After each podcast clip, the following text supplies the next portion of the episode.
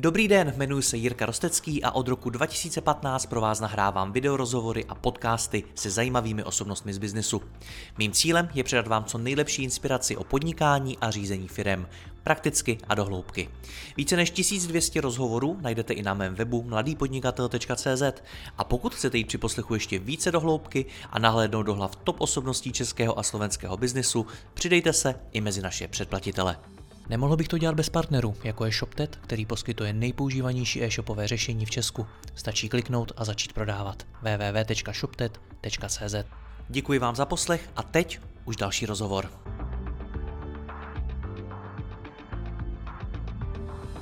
E-commerce zažívá propad. Po mnoha letech se musí spousta firm, které byly zvyklé na růst, vypořádat s poklesem svých tržeb. V mnoha oblastech musí firmy navíc operovat i s velmi malými maržemi a rizikem, že zákazníci v této době svůj nákup odloží na jindy. Jak to zvládnout a jak i v období poklesu růst? O tom si budu povídat s člověkem, který má skoro čtvrt století zkušeností v managementu. Mým hostem je Patrik Hušva, výkonný ředitel TS Bohemia, která prodává elektroniku, sportovní potřeby, drogerii či třeba zboží pro vaši zahradu a domácnost. Firma má roční tržby přes 2 miliardy korun. Patriku, já vás vítám. Dobrý den. Krásný dobrý den přeji. Já začnu takovou krásnou větou, kterou jste mi řekl v rámci přípravy. A ta zněla, že neznáte žádný větší subjekt, který by rostl. Tak jak se daří TS Bohemy? Tak samozřejmě rok 2022, eh, jak jste zmínil vy, byl v podstatě po 20 letech poprvé e-commerce platformy eh, zažili meziroční propad což samozřejmě na to nebyli zvyklí, tím pádem na to nebyli připravení a ten rok eh, rozhodně nebyl jednoduchý. Jo, to znamená, byl obrovský přebytek zboží, ale chyběl ta síla toho koncového zákazníka, protože většinou ty e-shopy prodávají zboží zbytné. To znamená, eh, narazilo se na něco, s čím eh, ty společnosti neměly, neměly zkušenost a samozřejmě na to je potřeba okamžitě reagovat a nějakým způsobem s tím pracovat z důvodu, jak jste zmínil, že online business je relativně eh, velký, co se týče tržeb, ale co se týče marží, tak je, eh, jak já říkám, někdy jsou marže úzké jak žiletky, takže potřeba samozřejmě ta citlivost eh, nebo ten, ten dosah toho breakpointu, kdy v podstatě člověk se dostane z nějakého zisku do, do, do bodu zvratu nebo dokonce do ztráty, může být velmi, velmi jednoduchý a velmi krátký. Jo. To znamená, eh, rok byl, jaký byl, meziročně ty propady jsou, nějak, hovoří se o nějakých eh, eh, dokonce mezi 15 až 20 procenty, jo, že ten propad byl celkový. Samozřejmě my jsme v některých segmentech zažívali růst, i v některých třeba segmentech nejenom zboží, ale třeba v rámci B2B biznisu, to znamená firmních zákazníků, jsme zažili růst. Naopak, kde jsme zažili největší propad, je u koncových zákazníků, takzvaných B2C, kde v podstatě opravdu ten propad byl a Samozřejmě ono, je to, ono to má to rácio zatím, že i v podstatě ten koncový zákazník, ať se podíváme na, na inflaci, ať se podíváme na ceny energie, ať se podíváme na to, kolik, když někdo má nějaký dluh, ať je to hypotéka, o kolik se zvýšily ty sazby, to znamená, ten stávající zákazník má méně peněz na to si koupit eh, zbytné zboží. Jo? Takže tam jsme, tam jsme propad rozhodně zaznamenali a jak někteří tvrdí, nebo v některých médiích se tvrdí, že, že, eh, že ten biznis rostl, tak, tak eh, rozhodně tak to není a jak samozřejmě můžou být firmy, které mají specifické produkty, potravináři, které díky inflaci třeba, když se něco zdraží o 20%, tak vám stoupne obradu 20%, ale pokud jsme se podívali třeba na, na jednotky kusu, tak eh, tam věřím, že ten propad byl také. Hmm. Rozumím tomu, že B2C jste říkal, že vám klesá, B2B naopak rostlo, tak jako celek tedy rostete nebo máte taky pokles tržeb? No, meziročně jsme měli uh, dílčí, uh, měli jsme pokles tržba. No. Prozradíte, jak velký? Je to v rámci, uh, samozřejmě záleží to podle segmentu, ale jako celek uh, je to na úrovni mezi jednociferným a dvojciferným číslem. No. OK. Jak jste na tom v porovnání s konkurencí? Je to něco, co se děje napříč tím vaším trhem, nebo jste na tom líp, jste na tom hůř? Jak byste se zařadil? Samozřejmě to bychom chtěli hrozně rádi vidět taky, protože samozřejmě ty informace, eh, každý tvrdí něco jiného. Jo. Konkurence tvrdí, že meziročně spadla 5%, když přijde dodavatel, tak ten řekne, že padají 40%. To znamená, jako opravdu pak se díváte na GF data, který tvrdí zase nějaký čísla.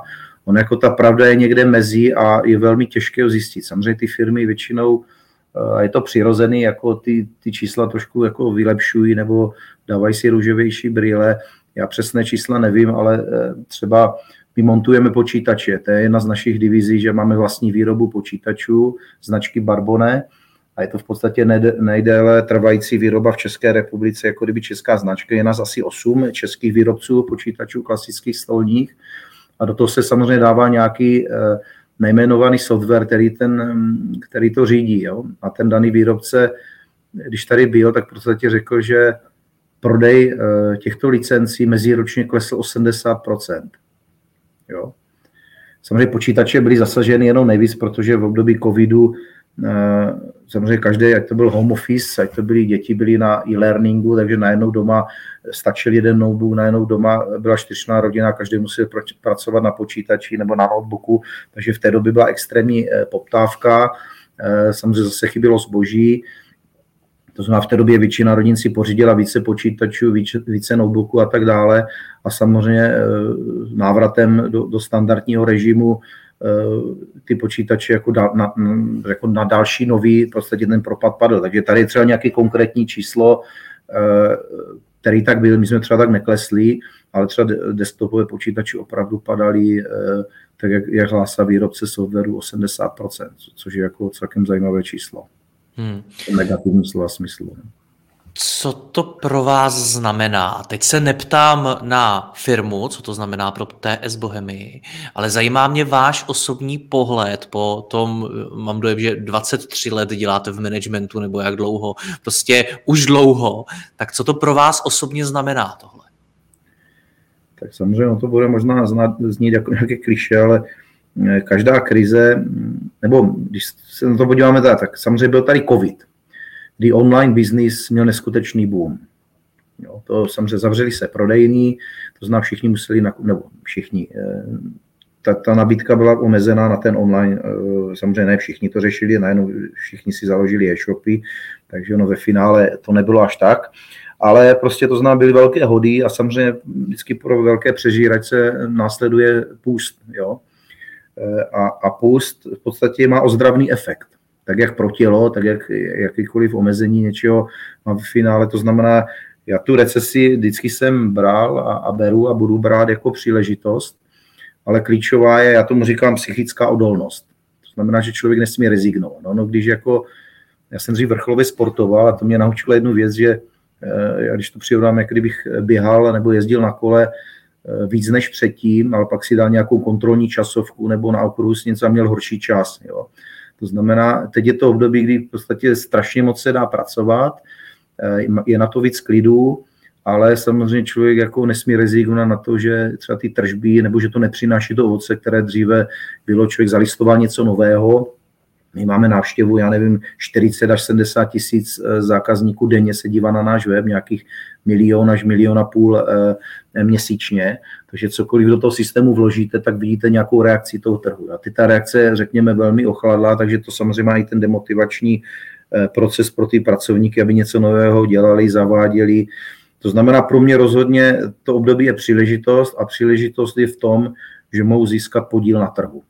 To znamená, ti, co rezignují, ti, co v podstatě nebudou dělat tu akvizici, nebudou se snažit tu firmu posouvat dopředu, ať je to teritoriálně, ať je to produktově, ať je to automatizací a nějakýma službama, tak v podstatě těm my se snažíme urvat ten podíl na trhu, když třeba ten obrat bude stejný, ale jakmile ta konjunktura zase začne jít nahoru a začne se to zvedat, což vždycky začne. To je jako to v podstatě jsou ty zákony toho biznisu, jsou po staletí pořád stejné, vždycky po recesi nastupuje růst, tak jak říkám, že eh, světlo vždycky vyžene tmu, tak v podstatě eh, ten růst začne. A pak ti, co eh, teďka ten, a vyjádřím, že ještě letošní rok nebude dobrý, prostě ti, co rok 22, 23 tvrdě odšlapou, odmakají, tak v podstatě ty, ty následující období, samozřejmě záleží, jak se vyladí konflikt, který je tady na Ukrajině a energetická krize a tak dále, ten časový horizont za tím se nedá nějak jednoduše predikovat, tak v podstatě ono to začne růst. A pak budou vidět ty, ty firmy, které na sobě pracovaly, makali a ty, který rezignovali a v podstatě najednou pak začnou růst, tak začnou reagovat až v době, kdy už je dávno pozdě a už, už ten hmm. růst nestihnou. A Takže pro mě to jednoznačně příležitost, eh, výzva a jak jsem říkal, ten klíčový faktor je psychická odolnost. K tomu se dostaneme. Mě bude zajímat, jak s tou psychickou stránkou věci pracujete ve vaší firmě, ať už v rámci managementu, nebo jak to posíláte dál do firmy. Ale uh, ještě mě zajímá ten váš osobní pohled a váš osobní příběh. Tohle to, co teď zažíváme. Zažil jste to už někdy? Děkuji, že posloucháte tento rozhovor. Jeho zbytek je určený exkluzivně pro naše předplatitele, kteří si mohou poslechnout i celou řadu dalších top osobností českého a slovenského biznesu. V poslechu můžete pokračovat během chvíle na mladýpodnikatel.cz lomeno předplatné. Zakoupením předplatného navíc podpoříte i moji práci a budu tak moci tvořit další rozhovory a inspiraci pro vaše podnikání a vaši kariéru. Děkuji vám, Jirka Rostecký.